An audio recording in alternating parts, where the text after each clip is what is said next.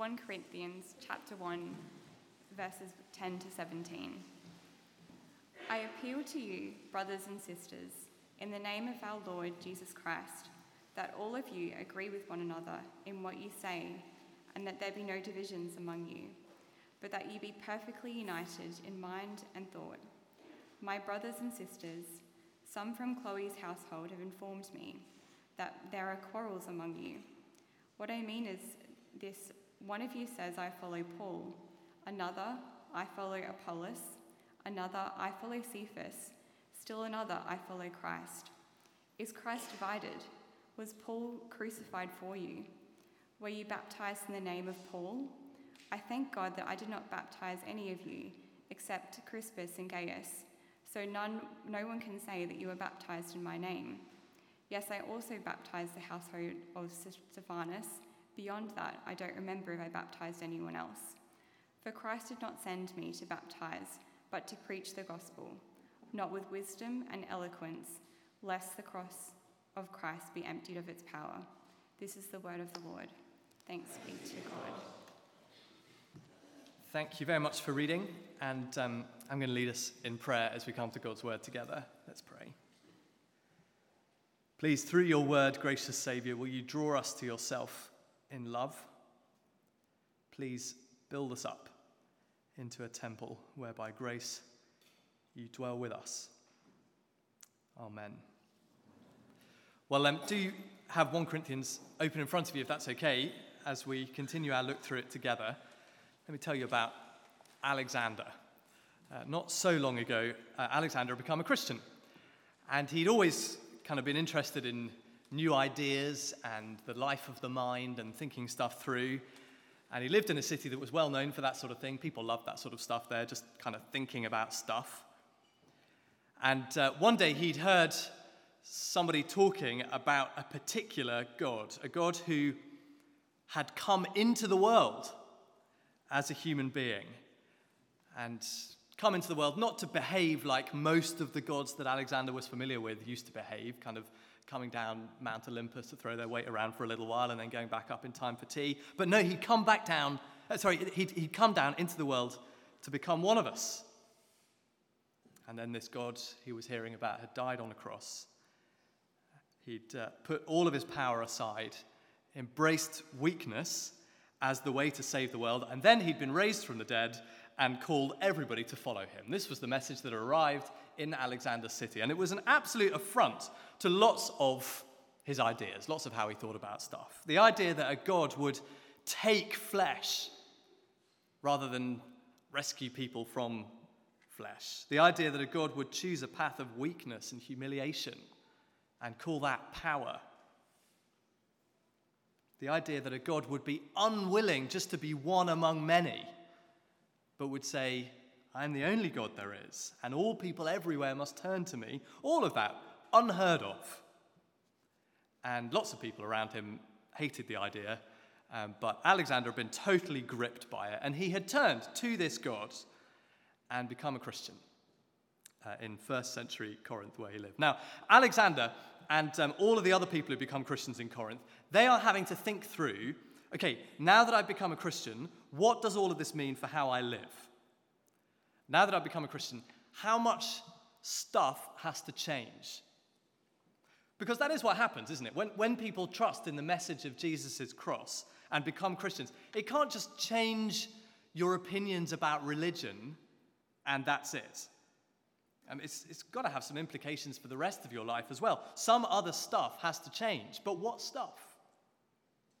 That is the question that he's having to work out, and that's the question that every Christian has to work out. In fact, everybody even thinking about Christianity would be wise to work out if I were to become a Christian, what would have to change? What stuff? Given that people who become Christians don't do that in a vacuum, but they have lives and jobs and friends and interests and habits and assumptions about how the world works, how much of that has got to change? Back in Corinth, and people to whom this letter was written, um, some particular questions presented themselves. In particular, um, will stuff about my sex life have to change? People in Corinth, not unlike people in 21st century Oxford, were raised to think, well, bodies are just bodies, sex is just sex. These things don't mean very much for who I am, for my true self. Does that have to change when I'm a Christian? People in Corinth were raised, again, not unlike people in 21st century Oxford, to want to be the best, to want to get ahead and to be seen to be ahead and to have other people know that they are slightly inferior to me. Does that have to change? Or is there some kind of Christian version that I could adopt? Various other things. How much has God changed? In the church in Corinth, there's a kind of mix, it seems. There, there are some ways people are saying being a Christian is actually quite a radical break with the life that you used to live. And others are thinking, well, we, could, we can probably carry on pretty much as we were, and um, we'll just add in a few Christian bits like Bible reading and taking communion and all that kind of stuff. Those, I think, are the questions in the heads of the likes of Alexander and all the others who'd become Christians in, in first century Corinth. This, this letter that we're looking at is a letter written probably to relatively new Christians having to think that through. How much has got to change? And now the Apostle Paul, who was the guy who told them about Jesus in the first place, has written them this letter. He's heard one or two things about them that are worrying him. You can see one of those things actually in verse 11 that we had read. My brothers and sisters, some from Chloe's household have informed me that there are quarrels among you. And so, because of that kind of thing, he's written them a letter where, in all sorts of areas, he's saying to them again and again, how much needs to change? You need to realize how much has already changed about you. You've got to realize who you are now. And quite a lot in this letter, he tells them stuff about who they are now. And in fact, we're just going to look up a couple of them because they're worth seeing. So have a look at chapter 1, verse 2 It says to them, because of Jesus' death and resurrection, chapter 1, verse 2, you are, the ch- you, you are the church of God. You are called to be God's holy people. Down to chapter 1, verse 5. He says, You have been enriched in every way. Spiritually, you are loaded. And over uh, just the other side of the page, chapter 2, verse 12, he says, You have received the Spirit who is from God. Chapter 3, verse 16, more things that have changed about their identity, who they are. Chapter 3, verse 16, he says to them, Don't you know that you yourselves are God's temple and his spirit lives among you? There's another thing that's changed about you. Keep going just for a, a moment more because he real, really piles them up. Across at chapter 6, verse 3, he says to them, do you not know that we will judge angels? Now, we'll have to think about what that means when we get to it. But for now, how significant must you have to have become in order to be told that you're going to judge angels? Over the page, a couple more. Chapter 6, verse 15. It's another. Do you not know? Do you not know that your bodies are members or limbs of Christ himself. And then later in chapter 12, he says, Now you are the body of Christ. So, how much needs to change? Do you realize who you are? Is the response that Paul gives. Becoming a Christian, in other words, hasn't just involved a change of opinions in one area, plus a few habits tidied up in other areas, a few leaves turned over. He says, You becoming a Christian, Alexander, the rest of you, has has involved an absolute revolution in your identity. When you became Christians, in one sense, everything has changed. Was going to say later in the letter, don't misunderstand that. Like, still be a Corinthian, still live in the world. It says, if you were married before you were a Christian, stay married now. Every, not everything changes in terms of our circumstances, but everything in terms of how we see the world and see ourselves and think about stuff has changed. Paul says our basic approach to everything has got to change to match the identity that we now have. That's what think by and large is going on in this letter of 1 Corinthians that we're going to be in together for the next little while. Everything about how you see stuff has got to change. But we start this week with a potentially surprising change in how we see things. It's going to say in these eight verses we've had read that our new identity as Christians means that we, we mustn't have factions amongst us because we are united by the cross. That's what we're going to see from these verses. We're going to look at them in two halves. Verse 10 to 12 is the problem, and verse 13 to 17 is the solution. And uh, the problem in verse 10 to 12 is familiar, foolish factions. It's the problem in Corinth. And by factions, I mean kind of little groups that we split up, split up into amongst ourselves. Let me read verse 10. I appeal to you, brothers and sisters, in the name of our Lord Jesus Christ, that all of you agree with one another in what you say, and that there be no divisions among you, but that you be perfectly united in mind and thought. So he wants them all in the church to be on the same page. He says, agree with one another, be united uh, in mind and thought. Now, I take it that doesn't mean he wants them all to share the same opinion on absolutely every issue, literally everything. You know, the ketchup or brown sauce is better, you've got to think the same. It's not like be of one mind on every issue. In fact, a few chapters later, he uses similar language to this. He says, We have the mind of Christ. When he says that, I don't think he means like our minds are wired into Jesus' mind such that we think all the same thoughts as Jesus about everything. I think what he means is that we are lined up with Jesus. We're on the same page as him. We're orientated in the same direction as him. And so he's saying here, I want you to be lined up with each other in the same direction, pointing the same way. Because we've seen, verse 11, that he's heard from Chloe, who presumably he must have made friends with when he was in Corinth. Uh, he's heard from Chloe that that is not the case currently. They're not all pointing in the same direction. There's quarrels. Verse 12. What I mean is this one of you says, I follow Paul. Another, I follow Apollos. Another, I follow Cephas. Still another, I follow Christ. That is, different Christian leaders had little kind of followings and fan clubs within the church. And it doesn't seem, there's nothing really to indicate that, they, that they're groups based around disagreements people had about theology. You know, it doesn't feel very likely that Apollos would have said he had a difference of opinion with Christ. It doesn't look like they're kind of disagreements about theology. And they weren't factions that had been recruited by the leaders. Paul certainly wasn't trying to recruit a faction. Christ certainly isn't trying to recruit uh, a faction. Um, indeed, I- I- instead, it seems like various people within the church were kind of picking their favourite Christian leader and um, getting sniffy about everybody else uh, whose favourite Christian leader that wasn't. So, whatever reason, for whatever reason, some people in the church were saying, Well, I, am a, I'm an Apollos guy, personally. Um, we're told actually in, in Acts, um, where it talks about when Paul went to Corinth, that Apollos was an excellent speaker. So maybe that was the thing. Um, some people think, oh, Apollos, you listen to his sermons, they're electric. And then um, uh, another group thinking, well, no, Paul, Paul planted this church. I'm on, I'm on Team Paul. And another group, well, I'm, I'm, I'm Cephas. Cephas is uh, Peter, one of Jesus' original 12 followers. Peter, I mean, the, the OG disciple. Uh, I've, I've read all of his books. There's, there's a proper Christian I follow. And another, maybe the most condescending and self righteous group of the lot, Oh, personally, I just follow Christ. Call me, call me eccentric, but I, I just do what the Bible says.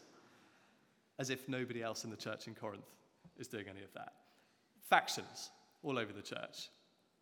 And that kind of behavior was n- normal in Corinth, um, in, in that culture at the time. Very standard to have particular speakers and leaders traveling around, and they're trying to impress and, and, and, and recruit people uh, so that they get a following, and then their following can pay for them to have that ministry of going around speaking. So that's a really normal thing. And I think it's basically the same model as being a social media influencer or a YouTuber or something today. You, you, you recruit your faction, then your faction pay for you to carry on doing what you're doing. And everybody's got their favorite who they subscribe to. Um, and so I think that's what's going on. Everyone in Corinth thought like that. And I guess um, there's two appeals to that sort of thing. For one thing, you can kind of bask in the reflected glory of your favorite speaker. So there's a particular podcast that I listened to, which, when I looked the other day, was third in the Apple podcast charts. It was the other day, so it may have changed, so don't sort of look it up or anything. But anyway, um, it, it, was doing really well in the Apple podcast charts, and I can't help but feel that that somehow reflects well on me. So if I'm, I'm part of something important. Um, and for another thing, it's quite fun to feel part of a little group that's a bit better than all of the other little groups. It's fun to have a, a little group of us looking down on everybody else. C.S. Lewis wrote a brilliantly um, insightful essay, partly about that dynamic. It's called The Inner Ring. And he says, um, if you're in a little faction, he says, you refer to it as things like you and Tony and me. When it's very secure and comparatively stable in membership, it calls itself we. When it has to be expanded to meet a particular emergency, it calls itself all the sensible people in this place. From outside, if you've despaired of getting into it, you call it that gang, or they, or so and so in his set. So that kind of thing is normal um, in Corinth. Factions splitting up into little groups based on who we follow, who we like the best. And um, of course, it's still normal in our world today um, split, splitting up into factions. Maybe, maybe more and more so um, in a world where algorithms will just feed me content that I already agree with, or um, the worst representation of the people that I don't agree with so that I can get angrier and angrier about them. Just what happens. We split up into little groups. I was reading the other day about um, the new atheist movement, which was big in the noughties and really big for a while. And one of their some ways legitimate critiques of religion was, well, why are there so many of them? They're constantly splitting off into new little groups and inventing new little gods and that kind of thing. And then the new atheist movement itself split. It's hit by various kind of cultural winds and, and split very acrimoniously. It's what happens whenever people get together. Actually, when I was reading about this this week, I learned a new word, which was fissiparous, which I thought was a great sounding word. And what it means is when something is just inclined to divide and break apart. All human groups and societies are fissiparous, which is just what we do. We split up into little factions. And to be fair to the new atheists, they were right that this is a thing that happens in churches today as well. Maybe not exactly the same at St. Ebbe's as in Corinth, but in an internet age, particularly, it's easy for us all to kind of have our favorite Christian leader that we follow, and then we slightly judge the people who like a, diff- you know, like a different Christian leader, and um, sort of becomes a, a basis of splitting up into factions. Actually, as we read on through 1 Corinthians, it seems as though one of the things they were doing was importing the divisions that exist in society into their church. And so the Christians in Corinth who were wealthy and well connected didn't have a lot of time for the ones who weren't, and vice versa. That's a risk for a diverse church like ours. Paul says, I appeal to you not to do that. Don't think like that. Verse 10 In the name of our Lord Jesus Christ, agree with one another. Not that you know, there should be no distinctions among you. There might be some organizational reasons to have different groups. There might be reasons to do with core teachings of the faith to separate ourselves from others who call themselves Christians. But a, a divisive spirit, a love of splitting up into our little groups and having our favorite leaders and judging everybody else, that's a problem, Paul says. Here's the solution um, from verse 13 to 17 the problem was familiar foolish factions. The solution is Jesus, Jesus, Jesus. And um, we'll, we'll get slightly more into the detail of that. But verse 13, Paul asks three, you've got to be joking type questions. I don't know if you have the friend who um, always punctuates their messages quite aggressively. Um, I'm fine, full stop.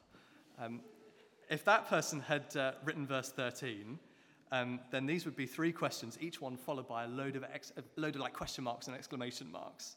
Is Christ divided? Was Paul crucified for you? Were you baptized in the name of Paul? And each one of these questions shows us something about Jesus that makes a nonsense of our factions. So let's look at each of them. The first one is Christ divided? The lesson, I think, is that Jesus has only got one body.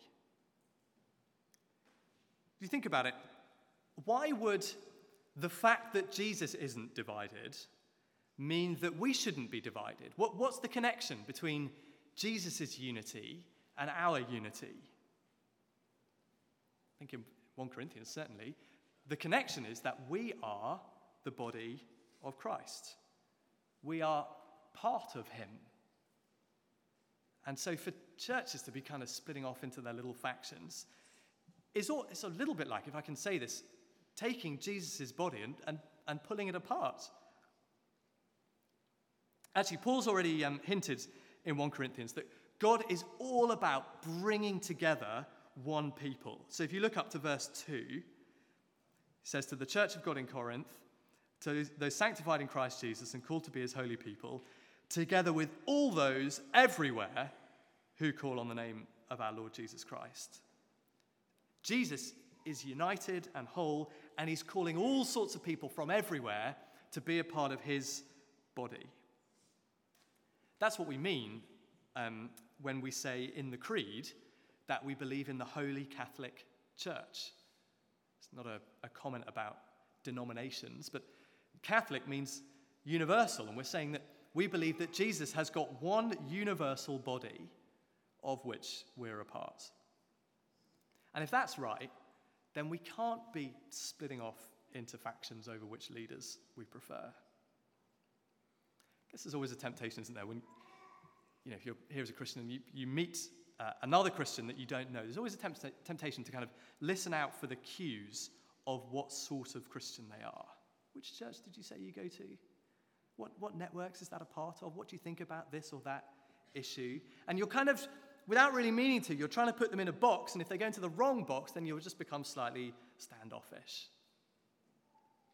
Paul says worldliness. Think of who we are in Christ, his body. In fact, I think Paul is deliberate in emphasizing in these verses that we are therefore a family. So, verse 10, what does he address them as? I appeal to you brothers and sisters. Verse 11, my brothers and sisters. Jesus has got one body, and so we live as one body. Perhaps you're here, um, not a Christian, or even as a Christian, thinking, well, like, the very fact that we're talking about this, isn't this quite a bad sign? Like, you know, the fact that we Christians split up into their different groups and we judge each other and we do all that, are we really any different from everybody else? But as we've said, the fact is that this happens everywhere, this kind of splitting up into groups. And the question is is there anywhere in the world that has some solid resources for holding people together? And that's what Paul is giving us here, I think. So that was the first question Is Christ divided?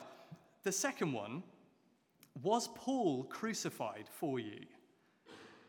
And the lesson, of course, is that only Jesus died for you. In the end, we follow the person who we think can help us. And uh, Christianity says the only thing that can help us as sinners, as those who've turned away from God and rejected Him and deserve His condemnation, the only thing that can help us is the sacrificial death of a substitute in our place. And only Jesus is qualified to do that, and therefore only Jesus has done that Which means that God, what God wants to do in each of our lives and in our life together is not dependent on a particular leader. I remember chatting to um, somebody shortly after Billy Graham died. Billy Graham was a very significant Christian leader. And this person I was chatting to said, Yeah, well, I was, when I was younger, I thought when Billy Graham died, Christianity would just end. And um, wouldn't put it as crassly as that, but it's easy for us to slip into that kind of thinking about people, isn't it? But God's plans, God's plans for each of us don't depend on a particular ministry or the continuity of a particular denomination. His plans depend on Jesus' death and all that it means for us. And so we owe our allegiance to Jesus alone. And then the third question that Paul asks kind of builds on that. Were you baptized in the name of Paul? The point is that it's the gospel that saves people, not the leader. Obviously, they weren't baptized in the name of Paul, um, but they were baptized in the name of Jesus, in the name of the Father, the Son, and the Holy Spirit, just as people are baptized today. But it seems as though um, some people in Corinth um, might have been using number of people baptized as a kind of scoring system for Christian leaders, a kind of key performance indicator for, for the Christian leader is, is number of uh, baptisms. Uh, and um, I think Paul is the best, and he baptized me, so well done, me. That, that, that sort of a logic.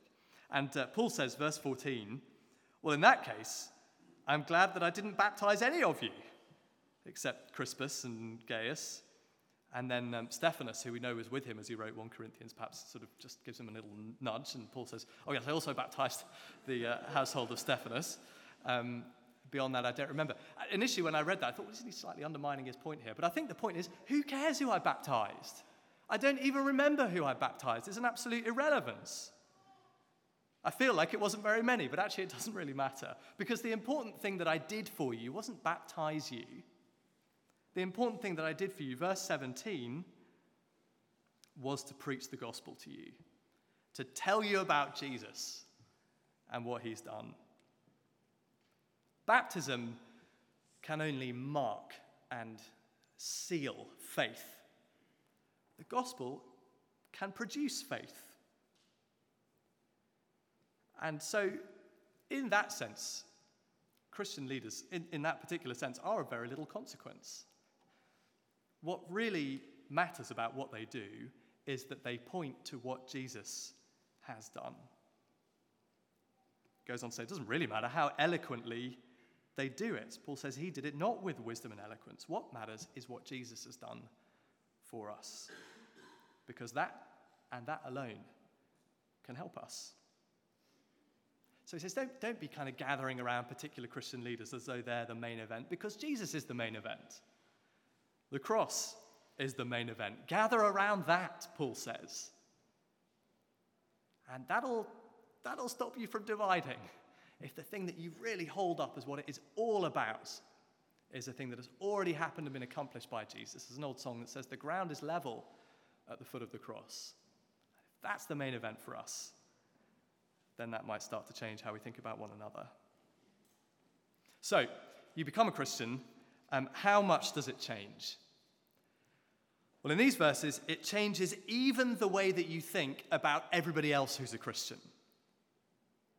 Becoming a Christian, Jesus says to us that we are part of one united family. And so we can't be getting sniffy about other people in the family, regardless of which leader they prefer says that Jesus alone has been crucified to save us, and so we owe our allegiance to Jesus alone. And it says that our only hope is in a message about an execution on a cross. Human power, human brilliance, it can't help us. But Jesus can. So, Paul says, trust him and stand together with your brothers and sisters who do the same. Next week, we're going to think some more about that message of the cross and what it is about what Jesus has done that has this radically uniting um, effect. But for now, I'm going to pray that um, what Paul has appealed to the Corinthians for um, would be truer and truer of us. So let's pray.